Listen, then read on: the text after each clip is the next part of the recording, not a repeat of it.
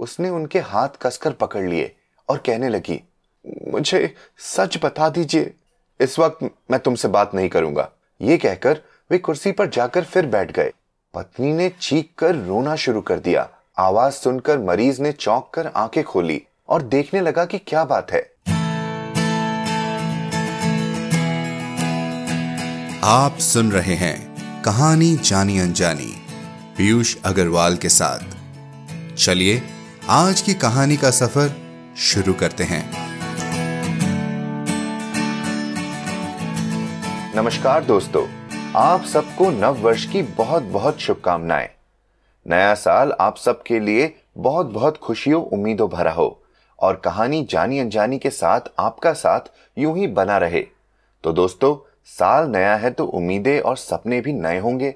बात उम्मीदों की हो तो आशा की एक किरण भी हमें एक दिशा, एक ज़िंदगी दे जाती है। नए साल की शुरुआत हम करना चाहेंगे अपने डॉक्टर्स हेल्थ केयर कर्मचारियों को धन्यवाद कहकर। बीते साल हमारे डॉक्टर्स नर्सेस और सैकड़ों हेल्थ केयर वर्कर्स ने दी हमें वो उम्मीद, जो एक महामारी से लड़ाई में एक ढाल साबित हुई। हमारी आज की कहानी भी कुछ ऐसी ही है दोस्तों, जो हमें ये बताती है कि डॉक्टर्स का काम वाकई आसान नहीं वो और भी मुश्किल हो जाता है जब बात किसी अपने की हो। हमारी आज की कहानी है डॉक्टर के शब्द, जिसे लिखा है आर के नारायण जी ने। अब इन्हें कौन नहीं जानता? इनकी कहानियाँ तो हमारे बचपन का अहम हिस्सा है। और मालगुडी डेज़ नहीं देखा तो क्या देखा? इनका पूरा नाम रासीपुरम कृष्ण स्वामी अय्यर नारायण स्वामी था।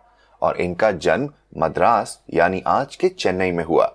एक कहानीकार के रूप में नारायण का प्रमुख स्वर कोमल व्यंग का है। इन्हें पद्म विभूषण और पद्म भूषण से सम्मानित किया गया है। इनके बारे में और जानकारी के लिए आप हमारी website Piyush Agrawal dot com के शो नोट्स पर जाएँ। अब चलिए शुरू करते हैं आज की कहानी।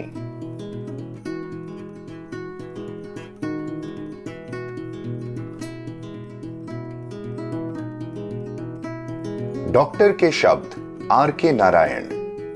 डॉक्टर रमन के पास मरीज़ बीमारी के आखिरी दिनों में ही आते थे। वे अक्सर चिल्लाते, तुम एक दिन पहले क्यों नहीं आ सकते थे? इसका कारण भी साफ़ था। डॉक्टर की बड़ी फ़ीस, और इससे भी ज़्यादा महत्वपूर्ण बात यह कि कोई यह नहीं मानना चाहता था कि आखिरी समय आ गया है और डॉक्टर रमन के पास जाना चाहिए। आखिरी समय और डॉक्टर रमन जैसे एक दूसरे से मिलजुल गए थे। इस कारण वे उनसे डरने भी लगे थे। इस तरह जब यह महापुरुष मरीज़ के सामने प्रकट होते, तब इस पार या उस पार निर्णय तुरंत करना होता था। अब कोई हिला हवाली या चालबाजी काम नहीं आती थी। बहुत समय से डॉक्टरी करने के कारण उनमें एक तुर्ष स्पष्टवादिता भी आ गई थी। इस कारण उनकी राय की कदर भी की जाती थी। अब वे राय देने वाले डॉक्टर मात्र न रहकर फैसला सुनाने वाले जज बन गए थे। उनके शब्दों पर मरीज़ की ज़िंदगी निर्भर रहने लगी थी। लेकिन डॉक्टर साहब इन सबसे परेशान नहीं होते थे। वे नहीं मानते थे कि मीठे शब्द बोलकर ज़िंदगी बचाई जा सकती है।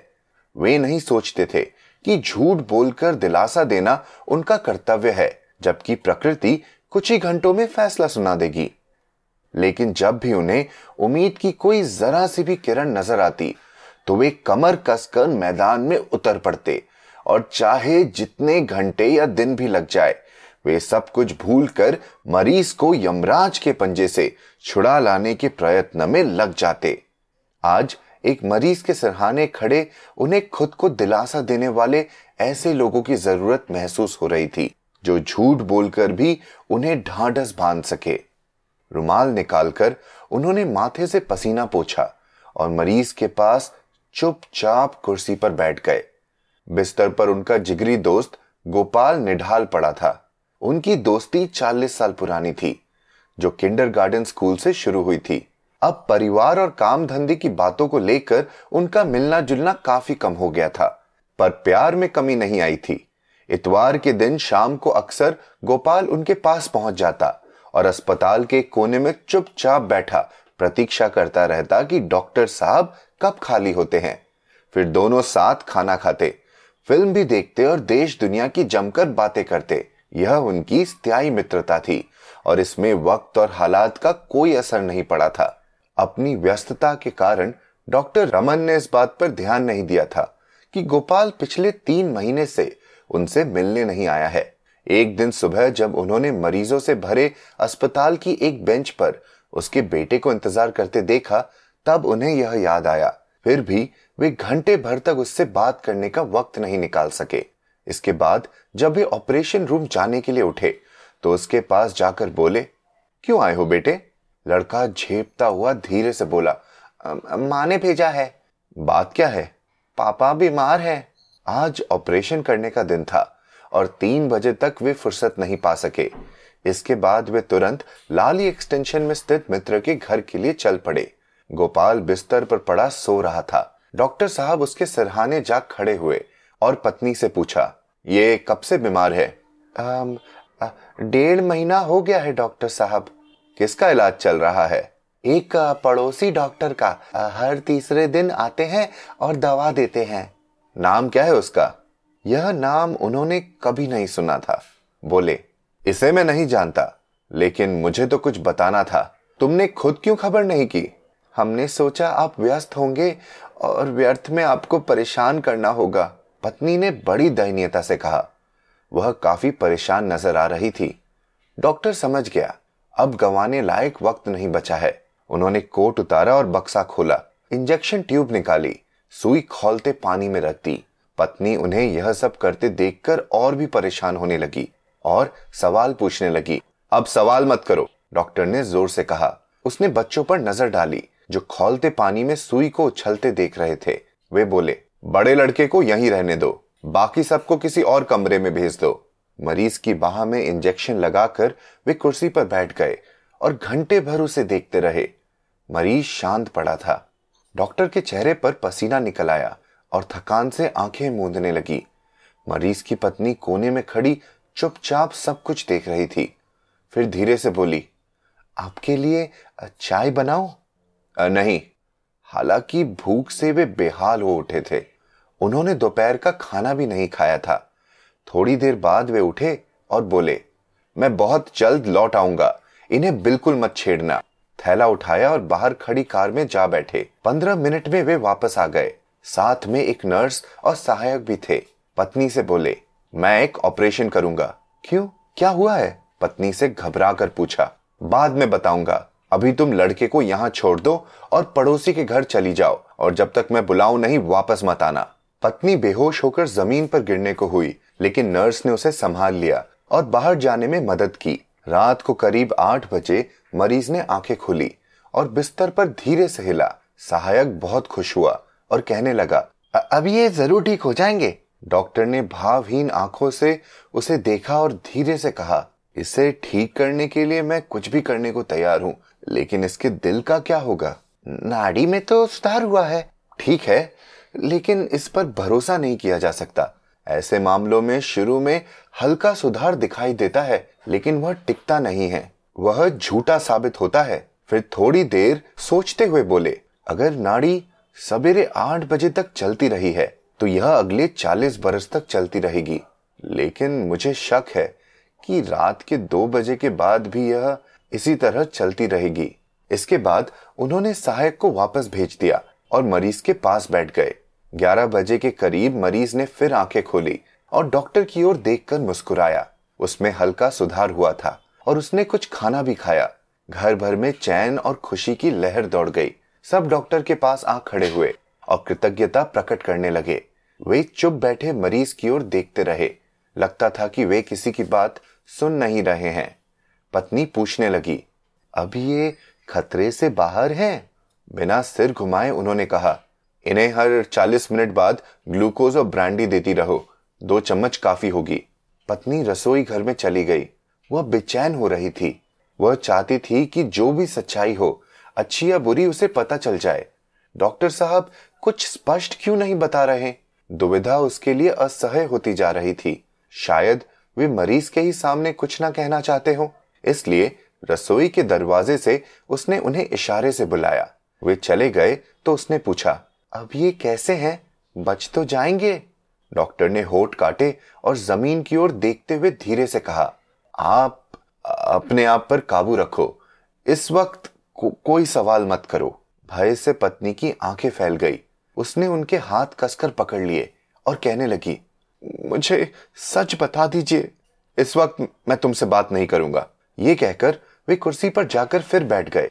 पत्नी ने चीख कर रोना शुरू कर दिया। आवाज़ सुनकर मरीज़ ने चौंक कर आँखें खोली और देखने लगा कि क्या बात है। डॉक्टर साहब फिर उठे, रसोई की ओर गए, दरवाज़ा बाहर से बंद कर कुंडी चढ़ा दी, जिससे आवाज़ बाहर निकलने से रुक गई। वे फिर कुर्सी पर आकर बैठे तो मरीज़ ने धीरे से पूछा क्या आवाज़ थी? कोई रो रहा है क्या? डॉक्टर ने कहा, तुम अपने पर ज़ोर मत डालो, बात करो, सोने की कोशिश करो। मरीज़ ने फिर पूछा, क्या मैं मर रहा हूँ? मुझसे मत छिपाओ। डॉक्टर ने अस्पष्ट सी कुछ ध्वनि की और कुर्सी पर बैठे रहे। उनके जीवन में ऐसी स्थिति कभी नहीं आई थी। लीपा पोती उनके स्वभाव में नहीं था। इसी कारण लोग उनके शब्दों को बहुत महत्व देते थे। उन्होंने मरीज़ की तरफ़ एक नज़र डाली। उसने इशारे से उन्हें पास बुलाया और धीरे से कहने लगा, मैं जानना चाहता हूँ कि और कितना जीऊँगा। मुझे वसीहत पर दस्तखत करना है। वह तैयार रखी है। पत्नी से कहो, उसे उठा लाए। तुम गवाह के दस्तखत कर देना। डॉक्टर बोला इस वक्त अपने पर दबाव मत डालो, शांत रहने की कोशिश करो। लेकिन यह कहते हुए वे स्वयं को मूर्ख महसूस कर रहे थे। सोचने लगे, कितना अच्छा हो, मैं सबसे बचकर किसी ऐसी जगह चला जाऊँ जहाँ मुझसे कोई सवाल न पूछा जा सके। मरीज़ ने अपने कमज़ोर हाथों से डॉक्टर की कलाई फिर से पकड़ ली और ज़ोर देकर कहने लगा, राम यह मेरा सौभाग्य है कि इस वक्त तुम यहाँ मेरे पास हो। मैं तुम्हारे शब्दों पर विश्वास कर सकता हूँ। मैं जायदाद का मामला सुलझा कर जाना चाहता हूँ। नहीं तो मेरे बाद पत्नी और बच्चों को बड़ी परेशानियों का सामना करना पड़ेगा। तुम्हें सुबिया और उसके लोगों की जानकारी है। वक्त रहते मुझे दस्तखत कर लेने दो। बताओ। ठीक है लेकिन जरा ठहरो। डॉक्टर ने उत्तर दिया, फिर वे उठे और बाहर अपनी गाड़ी में जाकर बैठ गए। सोचने लगे। घड़ी देखी। आधी रात हो चुकी थी। वसीहत पर दस्तखत होने हैं तो दो घंटे में हो जाने चाहिए। नहीं तो वे संपत्ति के बारे में जिम्मेदार नहीं होना चाहते थे। घर की समस्याओं का उन्हें अच्छी तरह ज्ञान था और सुबिया और उसके लोगों की भी उन्हें सही जानकारी थी। लेकिन इस वक्त वे क्या कर सकते थे? अगर वे वसीहत पर दस्तखत करने की सुविधा उसे दे देते हैं तो यह उसकी मौत का परवाना भी हो सकता है, क्योंकि इसके कारण जीवित रहने की उसकी कोई कोशिश एकदम खत्म हो जाएगी। वे गाड़ी से निकले और घर की ओर चल पड़े, फिर कुर्सी पर जाकर बैठ गए। मरीज़ बराबर उनको देखे जा रहा था। डॉक्टर ने खुद से कहा, अगर मेरे शब्द इसे बचा सकते हैं तो इसे मरना नहीं चाहिए। वसीहत की फिर क्या ज़रूरत है? वे बोले, सुनो गोपाल, यह पहली दफ़ा वे अपने मरीज़ के सामने नाटक करने जा रहे थे। झूठ बोलकर जीवन जीने की उसकी इच्छा जगाने। मरीज़ के ऊपर झुककर वे जरा ज़्यादा ज़ोर देकर बोले, तुम वसीहत की फ़िक्र मत करो। तुम जियोगे। तुम्हारा दिल बहुत मज़बूत है। यह सुनते ही मरीज़ के चेहरे पर चमक आ गई। संतोष की सांस भरकर उसने कहा, तुम कह रहे हो यह तुम्हारे मुँह से निकली बात ज़रूर सच होगी। डॉक्टर ने कहा, हाँ, मैं कह रहा हूँ, तुम हर क्षण ठीक हो रहे हो। अब सो जाओ, गहरी नींद में सो जाओ। मन से सब परेशानियाँ निकाल दो। मैं सवेरे तुमसे मिलूँगा। मरीज़ ने कृतज्ञ भाव से डॉक्टर की ओर देखा और फिर आँखें बंद कर ली। डॉक्टर ने अपना बैग उठाया और धीरे से दरवाज़ा बंद करके बाहर निकल गया। घर जाते हुए रास्ते में वह अस्पताल में रुके। सहायक को बुलाया और बोले, तुम लाली एक्सटेंशन वाले मरीज़ के पास चले जाओ। दवा की एक ट्यूब साथ ले जाना। अब किसी भी क्षण वह जा सकता है। कष्ट ज़्यादा हो तो यह ट्यूब दे देना। जल्दी करो, जाओ। दूसरे दिन दस बजे वह फिर वहाँ पहुँच गए। कार से निकलते ही मरीज़ के कमरे की ओर तेज़ी से गए। मरीज़ जाग रहा था और ठीक दिख रहा था। सहायक ने बताया कि नब्ज सही चल रही है।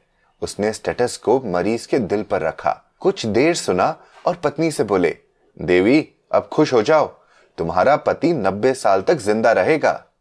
अस्पताल लौटते हुए सहायक ने डॉक्टर से पूछा सर, क्या वे जीवित रहेंगे?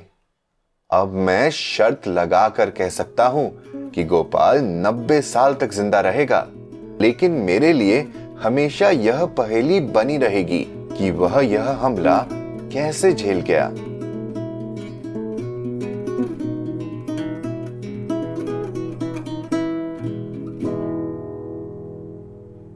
तो दोस्तों ये थी हमारी आज की कहानी।